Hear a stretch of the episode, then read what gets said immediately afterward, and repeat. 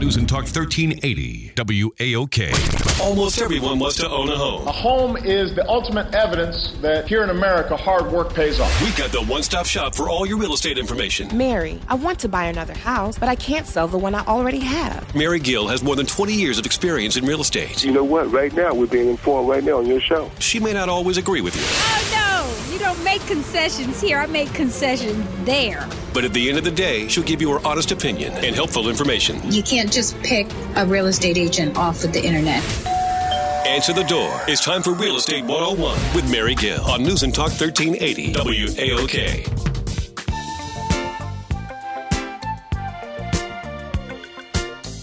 Call us at 404 892 2703 on News and Talk 1380, WAOK.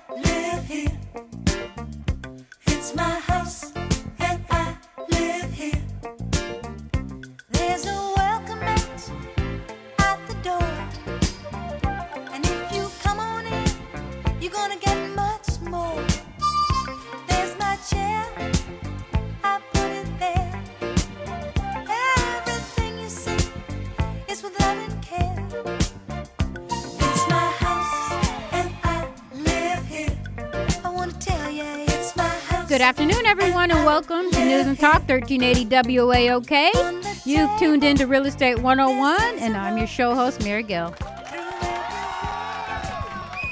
Good to be back. I was away last week, had some business to take care of, but really happy to be with you this week. I missed you all. I take this responsibility seriously, and I want you to know that um, when I'm away, I do think about you. So I'm happy to be back today. We've got a really, really good show planned for you. Good deals of the decade. I want you to know they're coming to you from out of Gwinnett, and they are really, really good deals.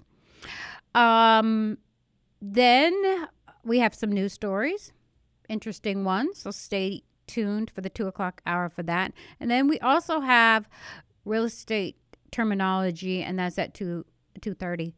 And um, we're it's kind of ties in with the guest that we have today. I have a really special person in. Happy to have him. Um, he comes to us with a wealth of experience, even though as young as he is, he is a very serious minded young man. So, ladies and gentlemen, my brothers and sisters out there, get your young people to the radio. Probably maybe 21 to 35, get them to the radio because this young man, he's a powerhouse. He's 29 and he has already done a ton of things both in the banking industry and in commercial real estate. Now, I've heard in the past from my listening audience, and I and I listened that we don't talk a lot about commercial real estate. Well, that's primarily because I'm trying to save people one at a time when they're buying houses, and I do still have stories about what's happened this past week, which is nuts. But um, uh, this young man is here and available to you today to answer questions in reference to a lot of things. I will give you some background on his experience, and then if it applies to anything that you'd like to ask him, you can feel free to call 404 892 2703. He's worked in the past with some huge companies. He's worked in very, very um, exclusive capacities. He has a wealth of knowledge, and now he's currently on his own, which we love that, don't we? Let me introduce to you and say I'm very happy to have on the show Mr. Maurion Watkins. Thank you, Mary. How it's a pleasure to be here. I'm so thankful that you came in. Well, thank you for the invitation. Maurion, you know, um, our community, you don't typically think of our community when it comes to commercial real estate. No.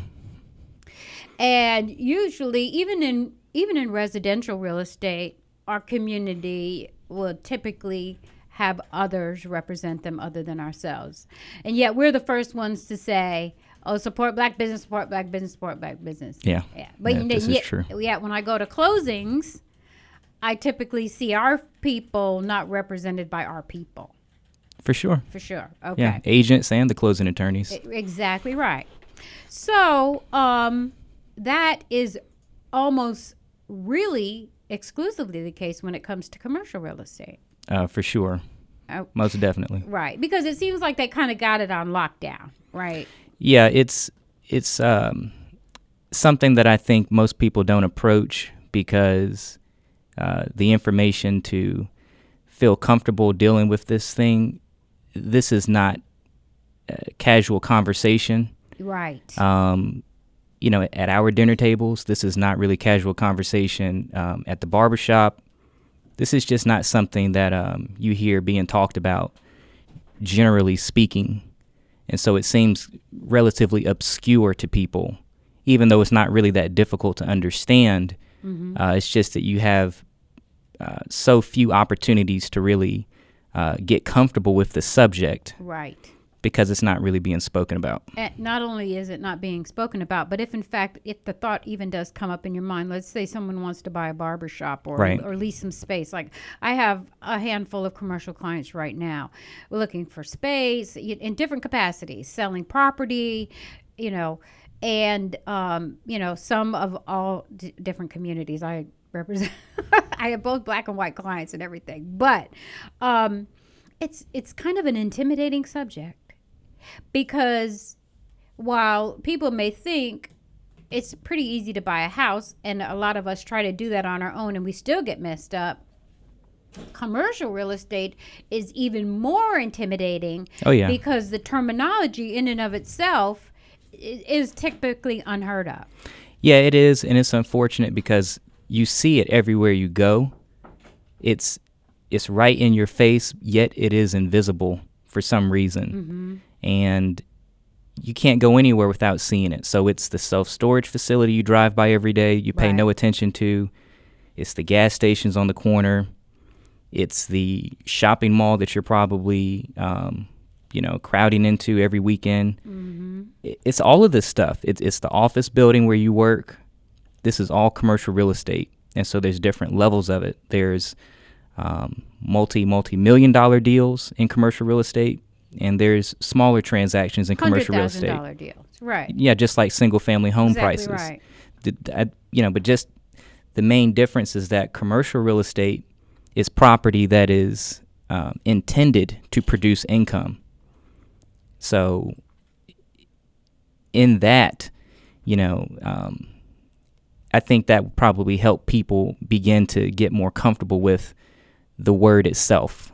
Okay, Okay. so when you say commercial real estate, we're, we're, we're talking about property that's intent and use and purpose is to generate income. right Yeah. not a loss No, no sometimes they do, and you know that's another topic because sometimes you need that Mm-hmm. uh, for tax purposes. But and there's different types of losses as well. But um, yeah, it's it's property that's it's it's evaluated.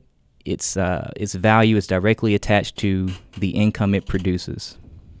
so i i find it interesting that we as a community typically don't venture out into commercial real estate be it leasing or buying but and yet we certainly utilize the services of other communities like the people in the nail salons and the hair beauty and hair uh, shops and things like that, and we are we are consume consumers for their businesses, and yet some of these people come here can barely speak English, and yet they manage their way not only through a successful commercial real estate transaction, but then they become successful. Yeah, I'm experiencing this right now. Um, my girlfriend is from Germany, and um, her words verbatim. Uh, she came to the United States to visit uh, for the first time earlier this year, and about a month ago, uh, she was in Atlanta visiting me, and she says it's like the money is on the on the ground in the United States. It's the the opportunity is just so uh, available compared to what she's used to, and I, I think that that's a very important thing to keep in mind. Is that the perspective and the attitude of someone who's coming to this country to pursue opportunity, it it, it, it opens their mind up, you know, to be more, um, I, I think, more uh, aggressive about looking for opportunities, um, uh, being more open minded, Okay, than people who are already here. Right. I mean, if, if if you look at the process to come into this country for an immigrant, you know, who's going to come here either, uh, you know, with a um, job offer or someone who's going to show that they have extraordinary ability and does not need a job offer, who can work freelance. If you, if you look at these requirements and look at the paperwork and the process and the time frames and the expense involved, there's there's no uh, question as to why a lot of these people are so successful. The barrier to entry is so high. When they get on the soil, they're not here to be average. No. Uh, the average got weeded out through the process. They didn't make it here. So so the ones that make it here, they're not playing around. They have a plan. Oh, for sure. hmm and they're going to implement it. Well, everyone, we're happy today to um, have Maurion in the studio. He has a wealth of information, a wealth of knowledge. I want you to tap it. It's a rare opportunity. Um, and also, he has some unique experience, which I'm sure you're going to find interesting and want to know about as well. Mary Gill, I'm back and I'm excited and happy to be with you. 404 892 2703, News and Talk 1380 WAOK. Back in a minute.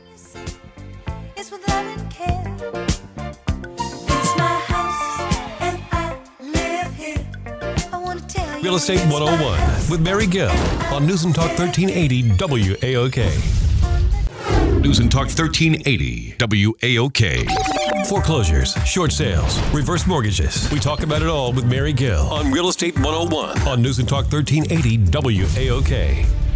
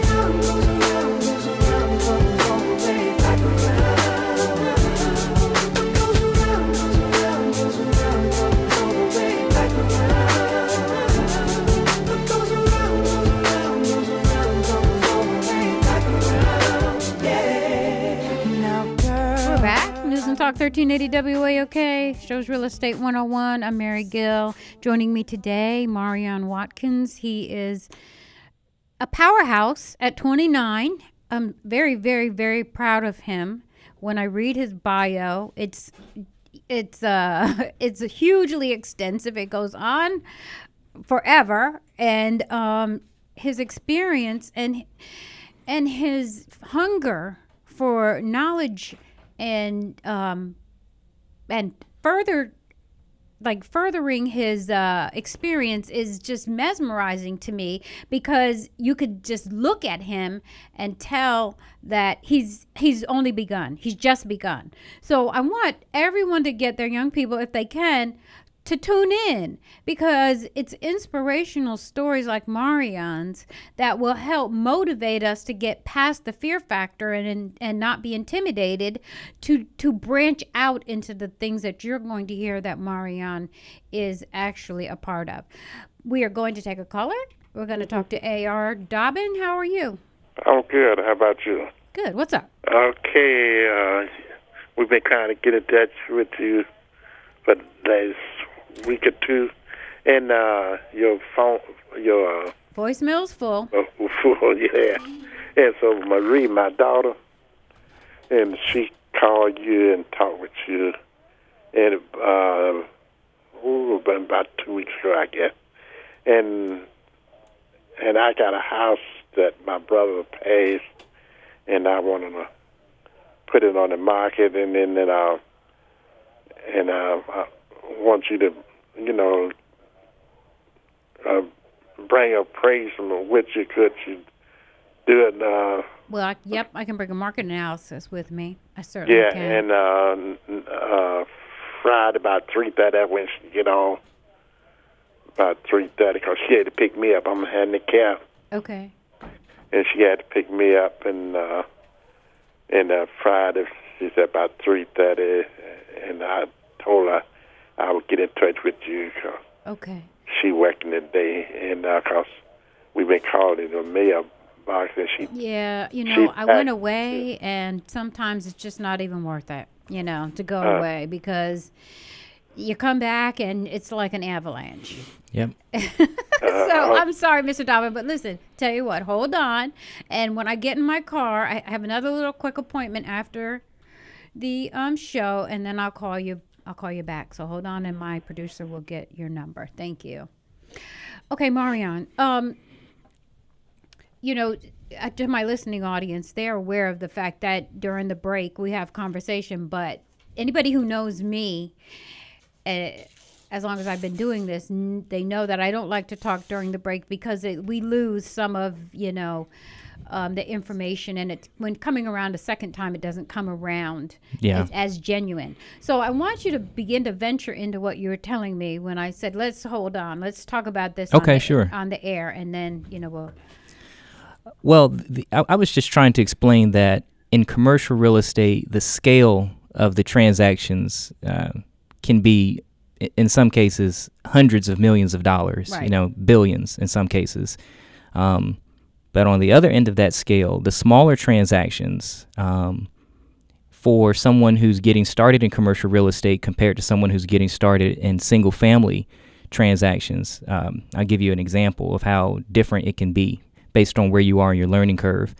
Um, so, a six and a half million dollar deal in the single family world would be a huge deal. Okay. And you'd probably need several years of experience or a really good relationship with that homeowner or with that buyer Mhm. to be given the opportunity to represent someone That's right. you know, moving that kind of money around in real estate. But for me, I'll give you an example. Uh, the very first contract that I ever wrote with my real estate license was for six and a half million dollars, and uh, in in commercial real estate, six and a half million is not nearly as big a deal As you- as, as it is in single family. right. No, Mhm. and um, you know, there's a th- there's a saying that uh, I don't remember where I picked it up, but you know, if you can swim in eight feet of water, then you can swim in a hundred feet of water. Mm-hmm. And um, you know, th- there's there's a learning curve, and there's some things that you have to understand about a commercial real estate transaction. But you can very very quickly be dealing into seven, sometimes even eight figures. Mhm. You know, very Okay, so- quickly into your career. Let's talk about that a little bit. When you did this transaction, what type of transaction was it? Uh, it was a, an apartment complex. And what where was the connection that allowed you to work this transaction? So the listing broker for the uh, community had reached out to a friend of mine to ask him if he knew anyone that might um, be in the market for something like this. Okay, so his our mutual friend brought it to my attention to see if maybe I um, uh, either had some some some clients from my world and you know my experience in the bank, Mhm. um, or he also knew that I was uh, pursuing my CCIM designation and I needed transactions to fulfill my portfolio requirement. You know, you got to do a certain number of deals. Well, hold, I, hold on. I want to go back and explain that to the listening audience Sure. because they don't know what CCIM is. Okay. But let's go ahead and tell them. Now, in order to be a commercial agent, go ahead and tell them what the requirements are. Well, CCIM is a is, is an institute that offers a designation for professionals uh, in real estate, and so you might sometimes see it um, behind the comma on someone's business card. It stands for Certified Commercial Investment Member. So it's a designation that has uh, like an in classroom, and I think they also offer online courses now. And so you take classes that teach you financial analysis, market analysis, okay, and then how to understand leases.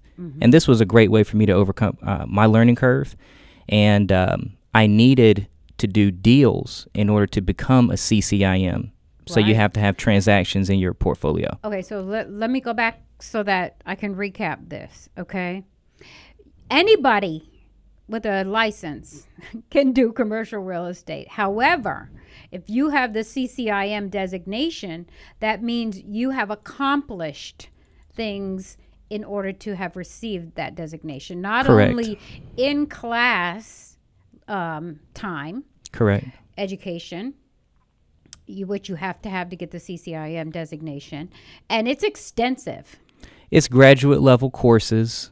Um, they offer four main courses a 101, 102, 103, and a 104. And they focus on helping you get comfortable and um, uh, very knowledgeable on financial analysis before taxes are taken into consideration, how to analyze a market, financial analysis with taxes taken into consideration, and also how to understand and analyze leases for different types of commercial property.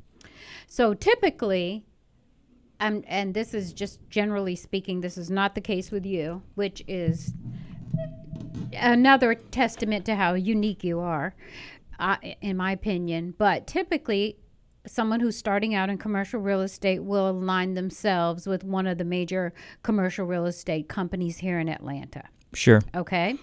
Then they will come under the tutelage of somebody.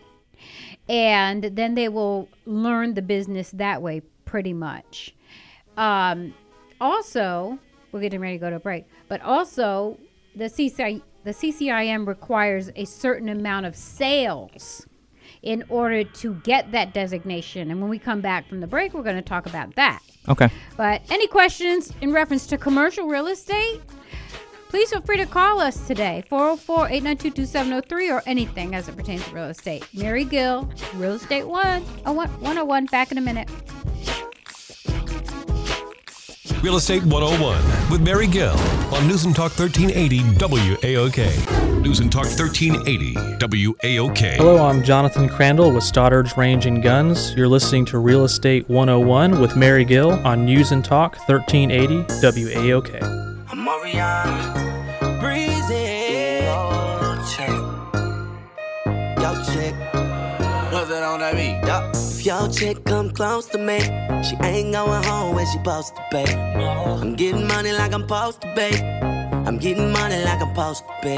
Oh, all my, all my close to me. And all the mother knew where they supposed to be. Oh, the hoe go for me. How your chicks in the pit like post for me. Oh, that's how I supposed to be. Yeah, that's how I supposed to be. Yeah, that's how I supposed to be. Everything look like it's supposed to be. Pull up to the club and it go up. Make your girl fall in love when I show up. It's not my fault, she wanna know me. Welcome back, everyone. News and Talk 1380 WAOK. It's Real Estate 101. I'm Mary Gill. Today, joining me is Maurion Watkins, and um, he's uh, jumped into like just head first into commercial real estate. But you know what? Um, everything takes risk, and you really risk is intimidating, and some people like a comfort zone Yeah. um, but you really are not going to make any real strides unless you take risk. Right. You have to manage your risk, though. Yeah, uh, exactly. And with and you manage your risk. I I believe you tell me if there's other factors. There's probably you have your opinions of other factors involved. I believe you manage your risk with knowledge, which slash information. Okay? Yeah, I agree. And this is something not everyone can do, Maurion. But you know what? I be- I know you have it, and well, I I, I just have applied this myself over the years of my career. Is strategy. For sure. That's key. You have to have a strategy. Not everyone has a strategic mind. Right.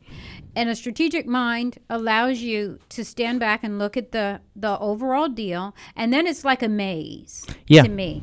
And you have to find the way through very strategically to the end of the maze or to your end product or whatever it is that you're trying to achieve. And but along the way, there are, you know, pitfalls, pendulums, everything coming your way, and you have to um, have an in, either have enough information or intuition or all of those things together to be able to avoid those things. Yeah. Well, y- you know, there's a difference between something uh, that is risky and taking a risk. Okay? Getting in your car every day involves a great degree of risk. Now, there are things that um, you can do to mitigate or try to help decrease um, the chances of something bad happening. Like by- get like getting in it sober, like driving sober. yeah, you you can manage the risk, you know, by driving um, uh, not under the influence, Right. driving when you're uh, alert, you know, um, maybe having your music down uh, low enough that you can maybe hear sirens. I drive two car lengths behind somebody. Yeah, things like this. Uh, so, but it's risky when you're drinking and driving, Right. and things like that. Maybe driving um, uh, aggressively, changing lanes, Mm-hmm. bobbing and weaving through traffic. That takes the activity to another level. And now it's become risky. and your percentages of success are a lot less. For sure. So, people and get into things and they don't really know what they're doing. Right. and your background i'm going to talk a little bit about your background which i find very fascinating and I'm very impressive especially for a young man i'm uh, i can't you know i'm sorry you're you're you're kind of my kid's age and i just have to say that i'm proud of you Thank you. for for all of this but let's talk a little bit about your background because Sure. i know the listening audience is going to be really excited to hear about it and then i know they're going to have questions because these are the kinds of questions that I field on a weekly basis um, for my listening audience. So you go ahead and tell them what you've done. Okay. Well, I think it's important to talk about the entry point because things have kind of begun to uh, accumulate. That the snowball in my situation is uh, down the hill, and for some people, they might not really see how they could um, maybe follow what I've done up to this point. But the entry point for me was I started working for. Um, I can say the bank's name, You right? sure you don't can. care? Yeah, yeah. Okay. So I started working for Washington Mutual when I was 15 years old. At that point in time, they offered a high school internship program for high school kids who were juniors and seniors. And so I had to write an essay, and I went in and I was able to become a bank teller at 15. Maurion, see, I just want to uh, interject this that that is a very fascinating because when I was 15, uh, six, 15 or 16, my dad worked at an employment at the D- Department of Labor in New York, and he got me a job after school at Bankers Trust. Yeah, So uh, it's hugely important, I think, where you set the bar on where you start. I mean, Yeah. if you start at McDonald's, you've got a long way to go. You, so you see what I'm saying? Oh, for sure. And it also speaks to who you are at that point and where you're going. So that that was that's amazing that that's where you started at 15. Okay, go ahead. Uh, I guess I should back up and kind of explain uh, what kind of got that, what what got me moving in that direction. I read Rich Dad Poor Dad when I was 13. Okay, and it was suggested that I read that book by one of my uncles, who's an attorney, and he handed me the book. Um, and he just said he he thinks it's something I should read over the summer, but it, he also said after that maybe had he read that book when he was my age, he would not have decided to be an attorney. Mm-hmm. And when you're 13 years old, there's no one more successful than doctors and attorneys and people like this. So to hear him kind of have some regret about Being an attorney. being an attorney, it kind of made me think about well, what must be so important about this book? What information within this book w- would make someone who's successful in my eyes make a statement like that? Mm-hmm. Okay, so then see that's and you know what? Again, I want to point out what I believe is hugely important about that. All right, is that and my my listening audience, hugely important, hugely important.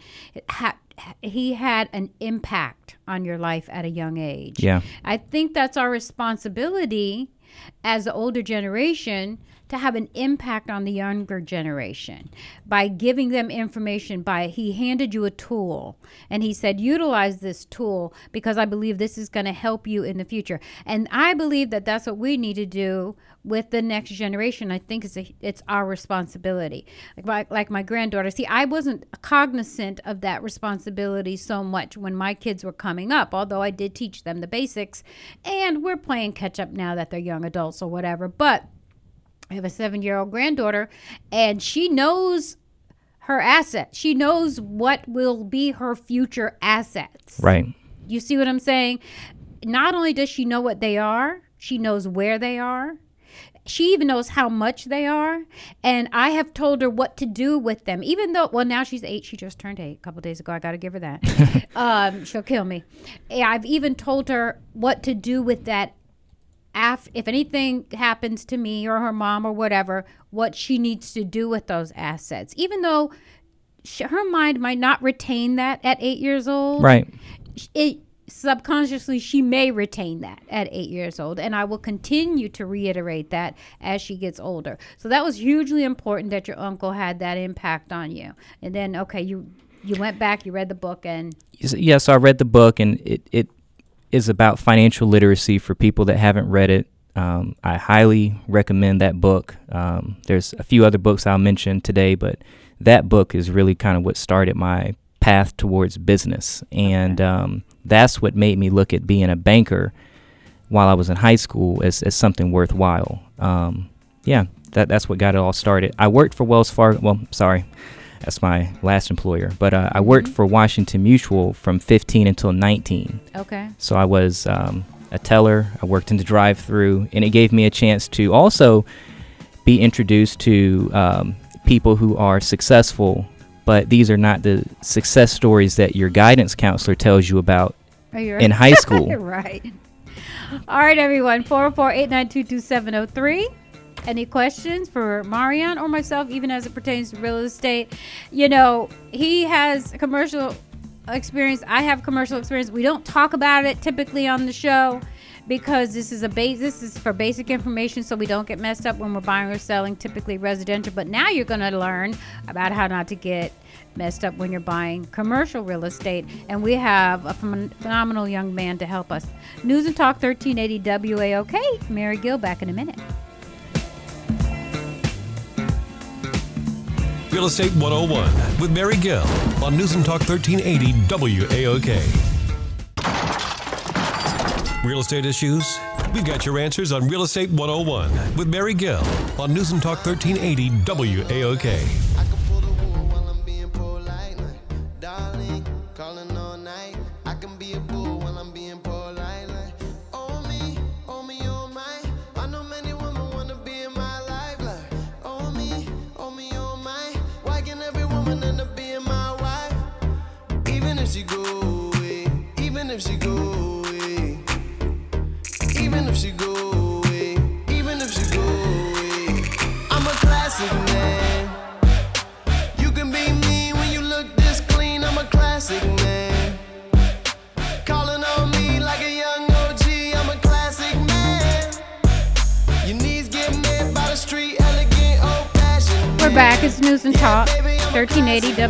WAOK Real Estate 101 with Mary Gill and with Maurion Watkins. Um, Maurion, so you were telling us about your path, and it Yeah. was, it's interesting. It's really, really interesting where you start. You know, I had a um, a contemporary of mine, a, a gentleman, tell me that his son was going to take a, a lesser job initially out of college. And he said, No, just hold out. Don't take that job. Wait until something in your field comes along. And then he did. And then he got, he ended up getting a great job. Okay. So it, I think the psychology of what you can do, what you're capable of doing, you know, where you start is hugely important. I think it says a lot uh, as parents, it says a lot to our children on what we feel they're capable of. Do you, you see what I I'm agree. Uh, after reading Rich Dad Poor Dad, for example, um, the responsibility I- felt was really shifted back on me. You know, I felt really more um, uh, like my my future success was within my hands Mhm. at that point in time. So, and, and, and that's because I became more more uh, aware, you know, understanding of business and a lot of the concepts that, that he brings up in that book. It, it, it helped me see the world a little bit different. And so uh, it made me look for opportunities to learn. And so when I found out that Washington Mutual offered this high school internship program, I was like, that's great. As a matter of fact, I found out late. Uh, it didn't get that much promotion at my high school. And I found out because one of my classmates was an intern. And I asked her how she got her job. And she said, well, down in the um, guidance counselor's office, Washington Mutual had showed up and asked for resume, um, well, essays to be submitted. And it, you just didn't hear that much about they, it. They didn't announce that over yeah, there. you, you know, you heard more about the pep rally. Right? You didn't you didn't really hear about that. And so, you know, like right off the top, I just thought, okay, that, that, that sounds a lot nicer than working at Six Flags. Exactly. Or that sounds a lot nicer than working at McDonald's. Mhm. You know, um, I don't have to work with uh, You know- food or or or uh, screaming kids, and so on, on the surface, it just sounded like a more comfortable environment. But um, based on what I learned in that book and some other books I had read and some other conversations I had with family members, you know, it kind of became clear to me that working in the bank, even if I didn't want to be in banking long term, that that would be a great place to You know work. what? That re- you, what I tell my girls, and we have this philosophy: if you want something, ask for it. Oh yeah. Because if you don't ask for it, there's a hundred percent chance you're not going to get it. That's right. But if you ask for it, at least you have a fifty percent chance. Well, closed mouths get it. don't get fed. Right. So even if it sounds crazy, just ask for it. Yeah. Uh, one time we were at a dealership and uh, was we were checking out. My older daughter was with me. We were checking out. I got it the whole service thing or whatever, and uh, he goes, "Okay, um, that'll be a hundred and something dollars, or eighty dollars, ninety dollars, or whatever." He said, "Is there anything else I can do for you?"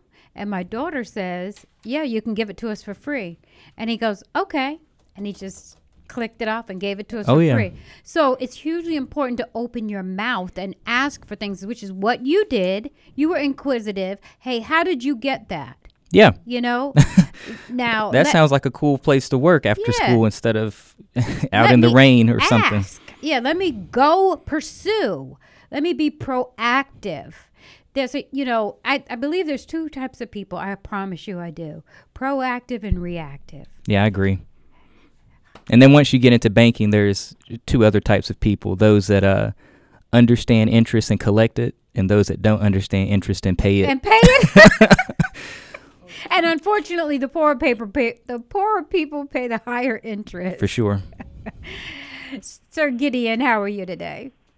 Sabbath blessings be upon you and to Maurion, your powerful guest, and to the mighty and holy people. How are you guys today? Good, Gideon. Doing well. Thank you for that. Are you happy with my guest today? Oh, absolutely. Maurion, I tell you, my brother, you are in the right industry. You have uh, in a tutor, Mary Gill, of course. I'm sure you can teach her. You can teach each other. You know, as as a revolutionary, spiritual revolutionary myself, land is key and essential to survival for all life on the planet. That's right. And of course, we have seen, I don't know how historically astute you are, in Atlanta, Auburn Avenue, just for instance, was a mecca for black commerce, black land ownership, business, commercial ownership. Yeah. But we are losing, uh, as you well know, if you've been around, much of our commercial property, much of our land ownership. If I look at Auburn Avenue, Simpson Road, even going out uh, in uh, Sapelo Island, Hog Hammock. I, as a young intellectual and, and researcher, and you, in a sense, you have to be in order to do and get all the accolades and accomplishments that you have. What, uh, in reference to commercial property, would you say we as a people uh, need to do in order to keep land and commercial properties and look at more commercial property investment for the development of our people? I know that's a multi-level. That's a good question. Really, But, uh, really good. Go ahead, go ahead, Mary and, and Maurion. What are your thoughts? Well, commercial real estate is, you know, a, a more sophisticated form of real estate transacting. And I think the first thing that we have to do is um, not be afraid of something that seems obscure. And I'm going to be honest with you the material uh, to overcome the learning curve and become familiar with commercial real estate, it's, it's steep. And it's, it's sometimes very dry material. Okay, so I think that we have to um, keep in mind what is at stake, okay, by becoming more knowledgeable to get us through that learning curve with enthusiasm.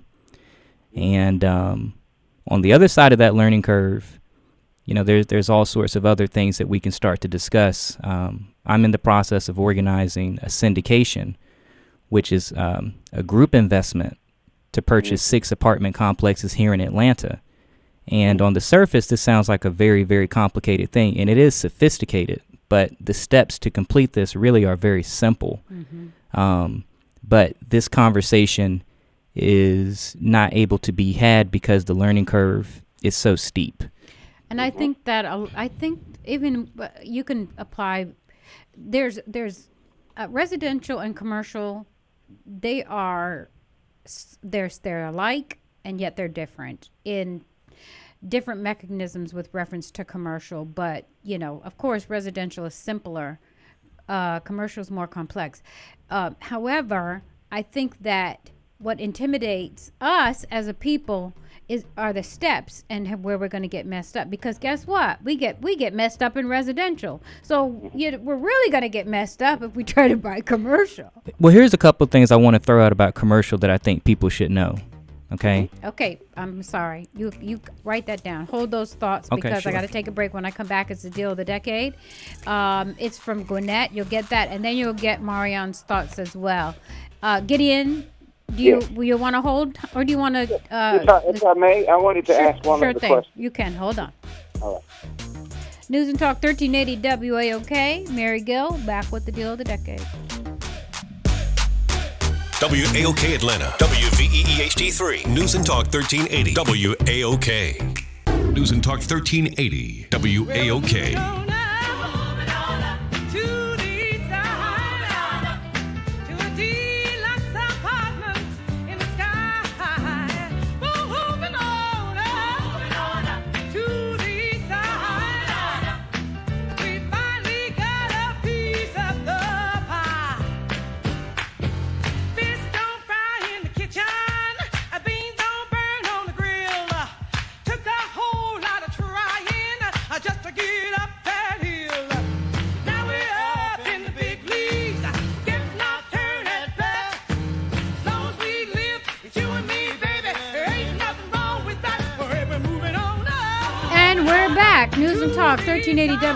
WAOK.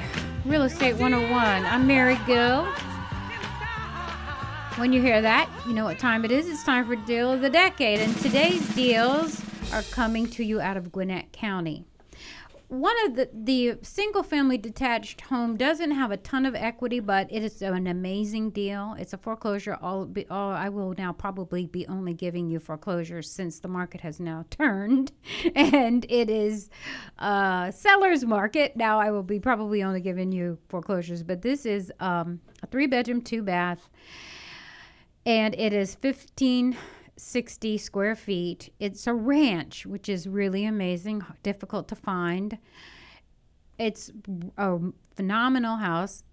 It has double front porches, a great room, dining room. It's been walled off to offer a bedroom on the main. There's also a full bath that's been added. There's a wheelchair ramp in the garage, which means it's you know great for older people. Large eating kitchen, master bath bedroom has access to an upper porch and a great massive backyard. And the front yard is nice. It's, it looks like it's in a beautiful little like really nice quaint neighborhood.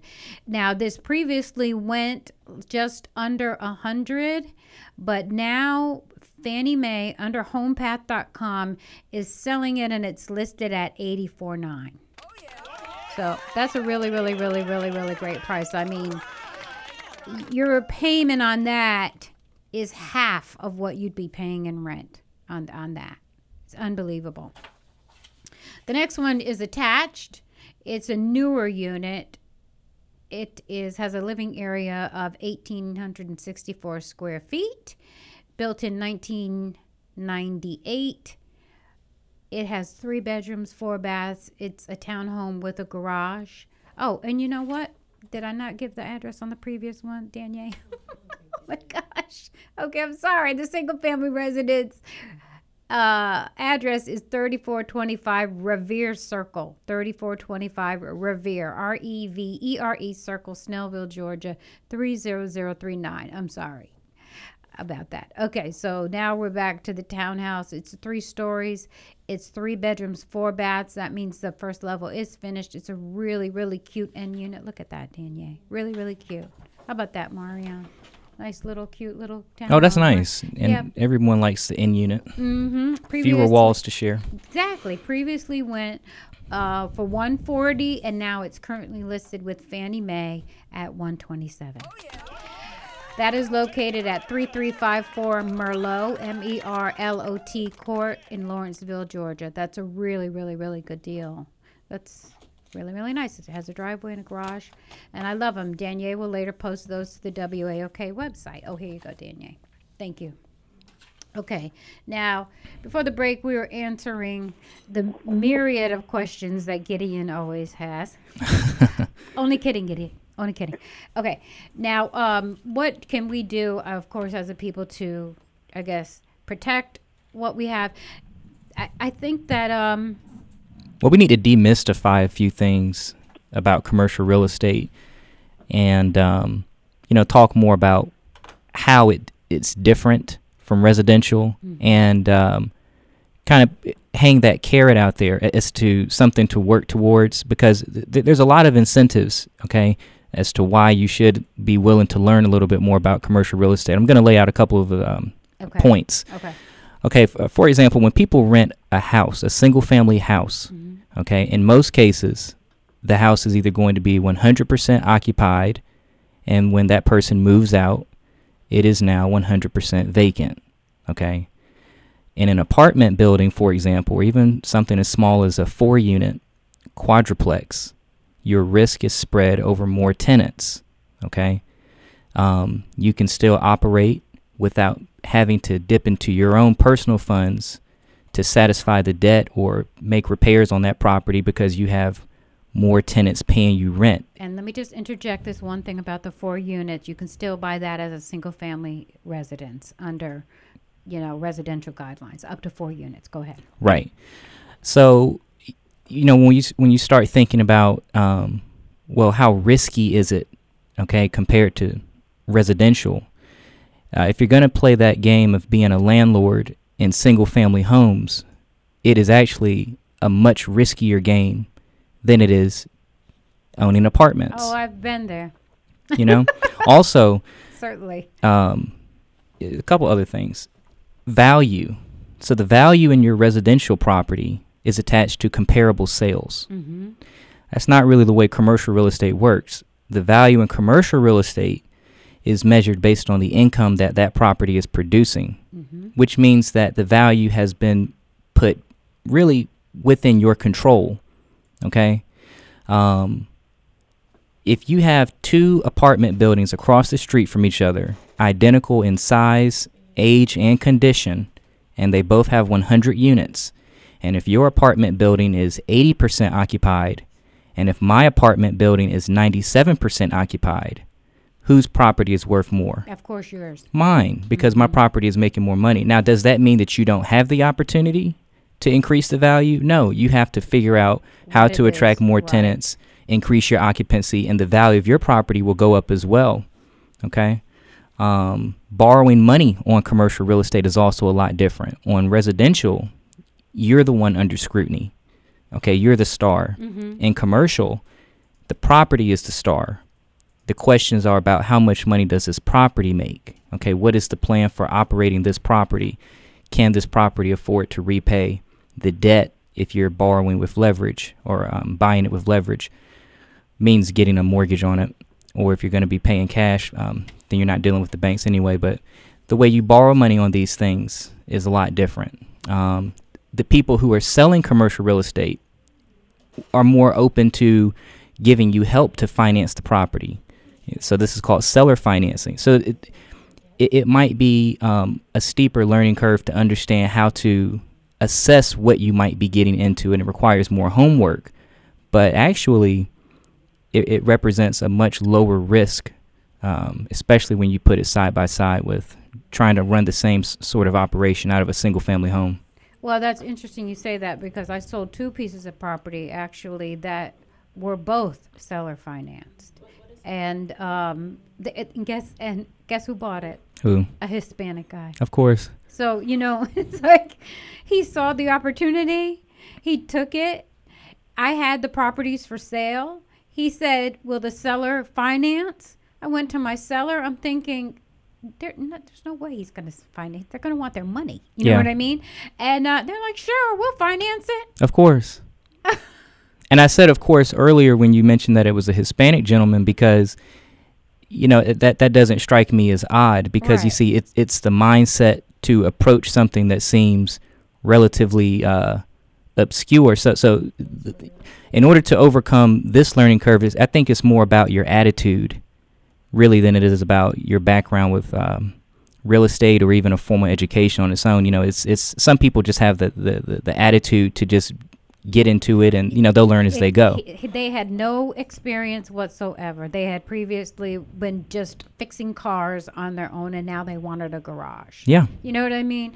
And they didn't really know what they were doing, but um, they got through it, and they bought the property, seller financed. Gideon, do you have another question? Because I have I have other callers. Absolutely. Uh, let me just, uh, first of all, I was impressed hearing it, Maurion. Uh, and did I pronounce your name correctly? Maurion. Mm-hmm. Maurion, That's correct.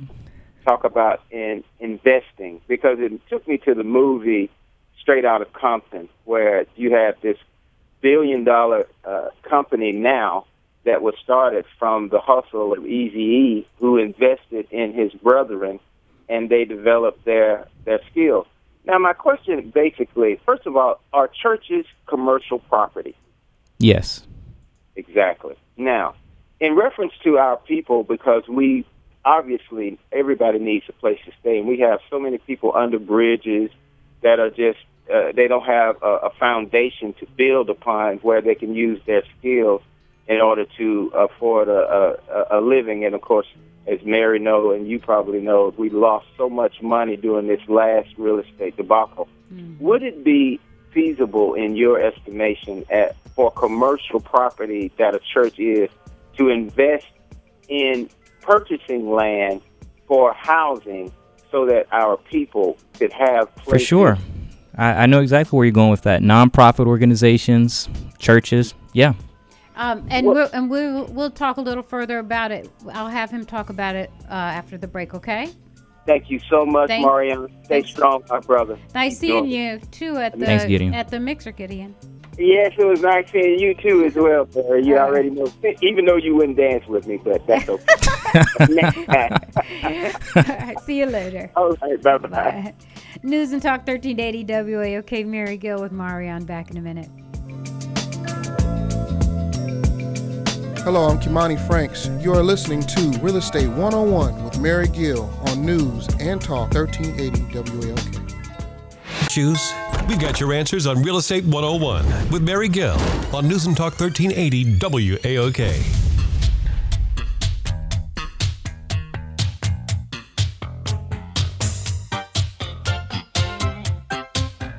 Call us at 404 892 2703 on News and Talk 1380 WAOK.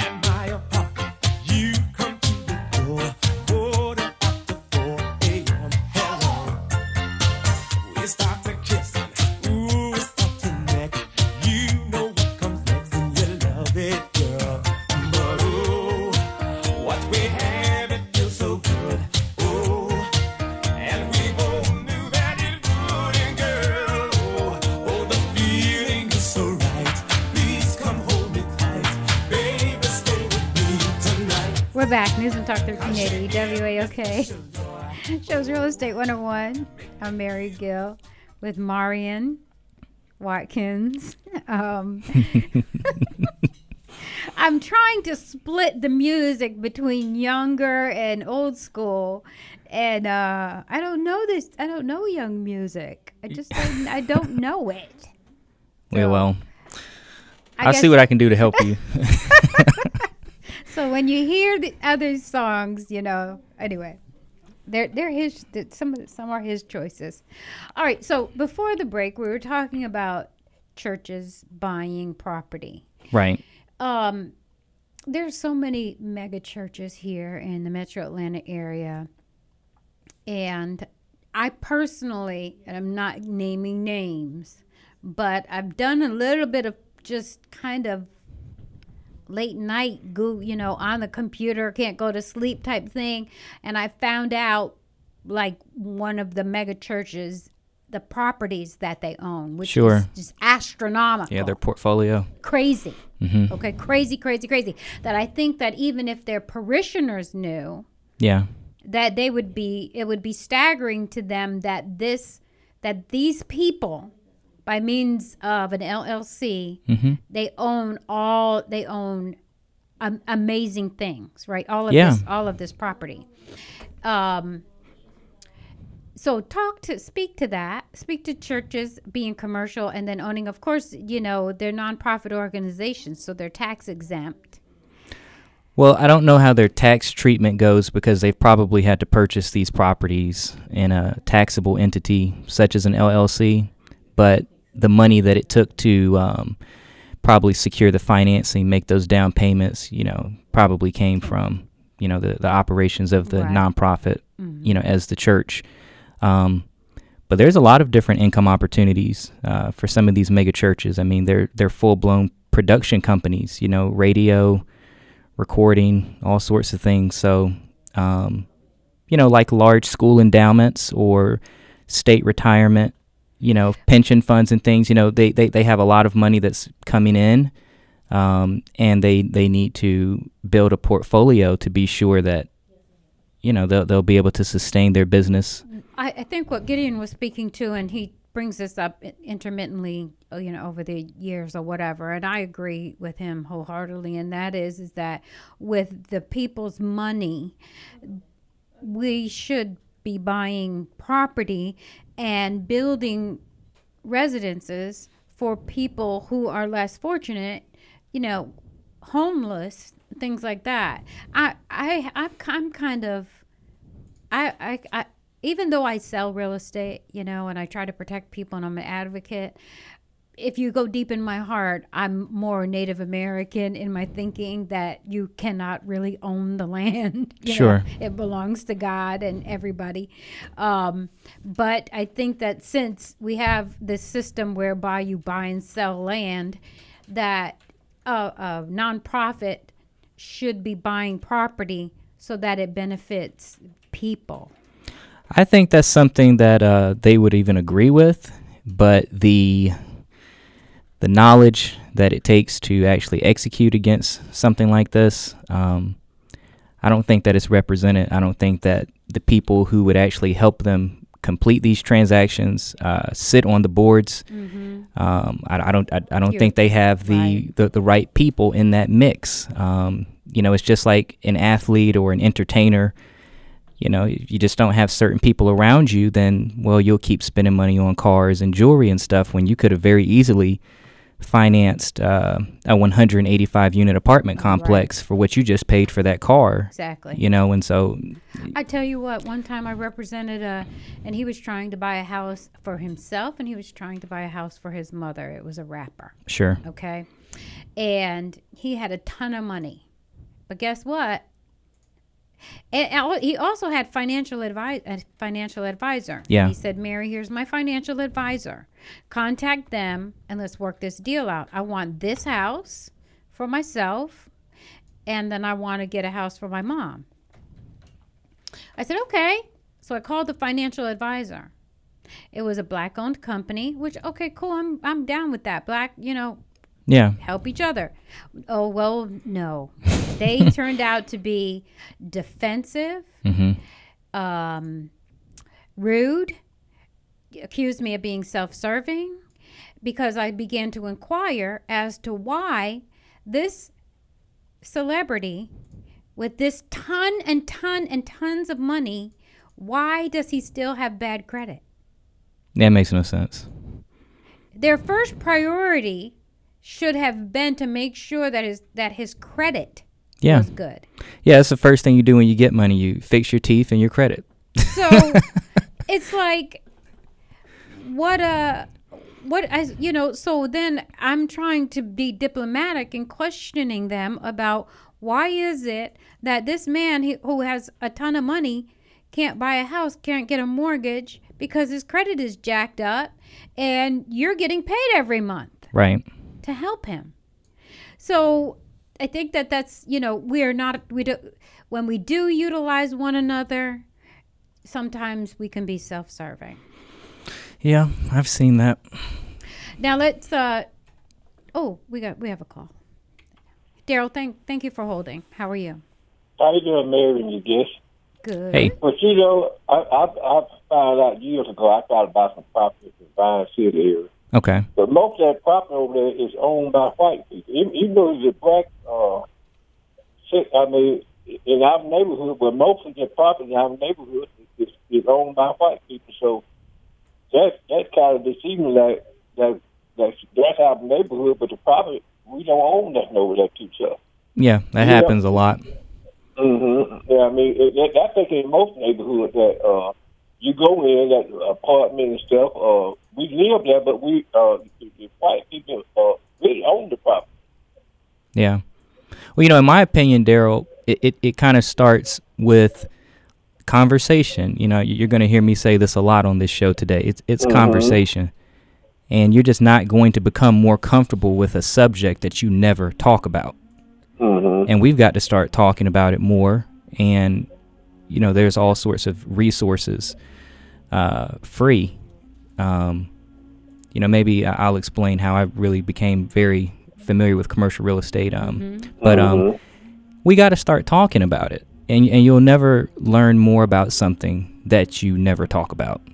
Mhm. But I don't think I don't think a lot of people really know. They look like the, the black community. They think we own everything, but fifty percent of that property in Vine City, e- even Avenue, not not you know, you owned by black. Yeah. So so you're owned by white people, so they can sit up, up under you in, in the blink of the eye. Yeah. Thank you, Daryl. All right. mhm. Thank you. 404 892 2703. When we come back from the break, I want to give you Maurion's contact information as well as mine, if in fact you have any questions for either of us. Real Estate 101 with Mary Gill. Back in a minute. News and Talk 1380, WAOK. Thinking about buying a home but don't have the first clue of what to do? Call Mary Gill now on Real Estate 101 404 892 2703. News and Talk 1380 WAOK.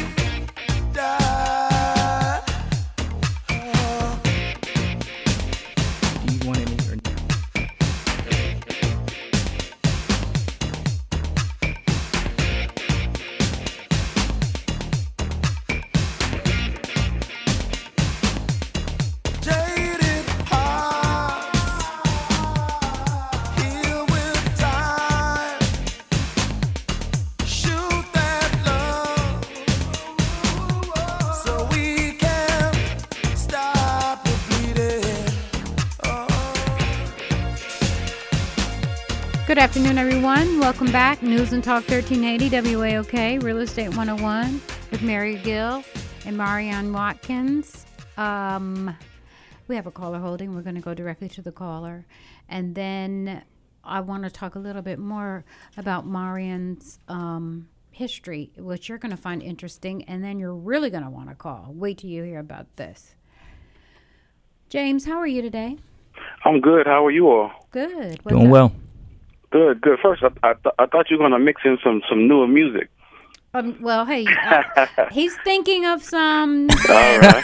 I'm, you know, we're flying by the seat of our pants here. Uh, that's all right. You got Hey, something you want to hear? I, I do. Real quick, um, as a as an individual who's invested in uh, residential real estate in the past, um, who's got got out during the down down economy, um, what is your recommendation for someone like myself who's actually interested in getting back into real estate, but has vowed to spe- specifically focus in on the commercial side, uh, particularly sales or even investment? What would be, uh, Maurion? What would be your recommendations for someone like myself?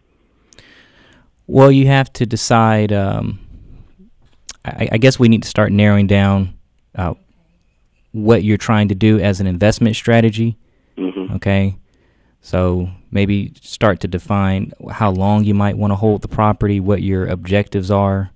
Okay. What kind of property? Right, because uh, uh, w- once we have a better idea of how long you might want to own it and how much money you need to be making from it, okay, th- then we can start figuring out, okay, well, what type of properties would support this realistically, okay, based on, you know, how large of a down payment you'll be able to make if you plan on using uh, debt or if you're trying to acquire this debt free, Mm-hmm. okay, then we need to also take that into consideration. So, when it comes to um, just becoming more knowledgeable about commercial real estate to, to try to figure out uh, kind of the lay of the land, I would suggest that um, you take a look at a couple of trade journals. Um, like there's some online magazines that people can take a look at that also provide some some data on uh, the state of the market. There's one uh, website in particular that I like called National Real Estate Investor. Okay, and they're uh, they're at nreionline.com. Mm-hmm. And it's an online magazine. And they do a really good job of breaking the properties down into different categories. So you'll see residential, office, retail, industrial property. And then you can go into that subsection and then begin to learn more about that type of property and what's new. Okay. Yeah. Excellent. Yeah. Per- perfect. That's that. My, my second question was some some uh, some some resources for for learning as well. So excellent. I appreciate your time. Hey, there's one other thing. Uh, do not forget about YouTube. YouTube is great, you know. So um, there's a lot of people that blog, and um, they have great websites. I mean, I don't follow anyone's blog specifically, but sometimes when Mhm. I need to overcome a learning curve very quick, and the material is a little dry in the book, and I'm falling Mhm. asleep at night, I'll just type in the subject matter in YouTube, and I'll find someone who's, for some reason, wanted to turn the camera on themselves, and they'll sit there and explain it with graphics and everything, and you know, uh, there you go. And and now and now I at least understand what the material is about. You Mm-hmm. know, I've got someone there to explain it to me, uh, even if I don't know anyone personally who knows about that particular. Or even two or three Area. people. I find when I'm Sure. at, when I need to know anything, I will go to YouTube and maybe get two or three different people's For sure. opinions on the Mhm. same thing, and then you combine all of those in, to to get what you want. Yeah, take off the shelf with you know what you need and Mhm. leave on the shelf what you don't. Absolutely. Appreciate it. Thank you very much. My pleasure. Thank you. Bye. And, and speaking a little bit in furtherance of uh, the uh, James's call, I I think that w- first of all you need to be determine how much capital you have to use, Right. and then w- how you can best utilize what you have in what direction. And if in fact you don't have a lot of capital, and I think this is where we really, really, really fall short as a people because we're just generally not trusting people with good reason. But we're generally not trusting is I've seen in my own personal exper- real estate experience is is real estate investment trusts coming together REITs they're called REITs Mhm. and that can be two, three, four, five, ten people coming together with money, even in various different percentages, and buying property. Yeah. Give give you an example. I mean, I did a transaction where they bought. Um, I'll just. I'm gonna. I'm not gonna be very specific because it's kind of confidential. But they bought up a, a a nice group of properties, right? And I'll say there was about ten investors. Now everybody sent in a different size check based upon their percentage That's right. of investment into that real estate investment trust. So that's another way where uh, all of us, or a bunch of us, or groups of us that don't have a ton of capital to start with, can begin investing by forming real estate investment trusts. Yeah, I agree. This is actually a mechanism or a vehicle that is used by individuals um, all the way up to major institutions. Okay. Um, I mean, when you think about major projects, uh, especially development projects, skyscrapers being built, you think about if I if I really reach back, things like the Hoover Dam. These were uh, the pooled resources. Okay. Of uh, in those cases, you know, large large institutions and and some very um, wealthy private individuals, but this is how most property in the higher price ranges is purchased. Okay, it's, it's purchased with um, the pooled resources of a group of people who have similar mindset and they're looking to achieve, you know, similar investment objectives. And they form a vehicle to That's do right. that together. That's right. Now there is a term I'm going to throw out there, um, but this is commonly referred to as syndication. Mhm. Okay, and this is different than syndication when you think about television and radio and things like that. But syndication in the investment world is the pooling of resources.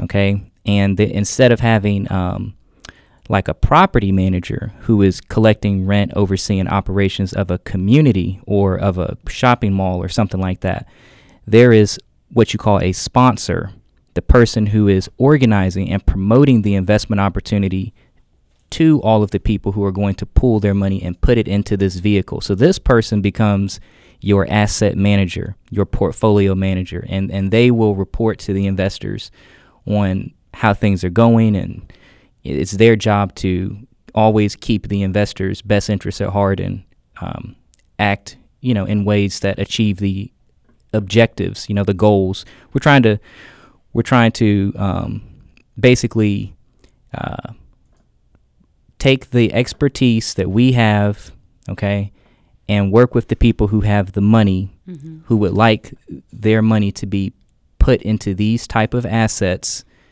and and and that's it. I mean, it's it's not really that complicated, but but it's as a concept, it, it's not being talked about, and so it seems obscure, and it seems, you know, maybe a little boring. But it, it's it it opens up um, a lot of opportunity if, if if you can overcome those things and stay enthusiastic. Well, I want to tell you now. I mean, this is good. This is breaking news. So I hope you're listening. Um, at the beginning of October, I had intended to put together a homebuyer seminar, and Maurion has just changed the whole thing for me, and it's going to be a real estate seminar. So he will come, he's agreed to come, and also lend his expertise as well in the commercial field. Uh, so pay attention. That more information will be coming in the future about that, and uh, we hope to have it down kind of in the Southwest Atlanta area. 404-892-2703. I'm Mary Gill, and we are back in a minute.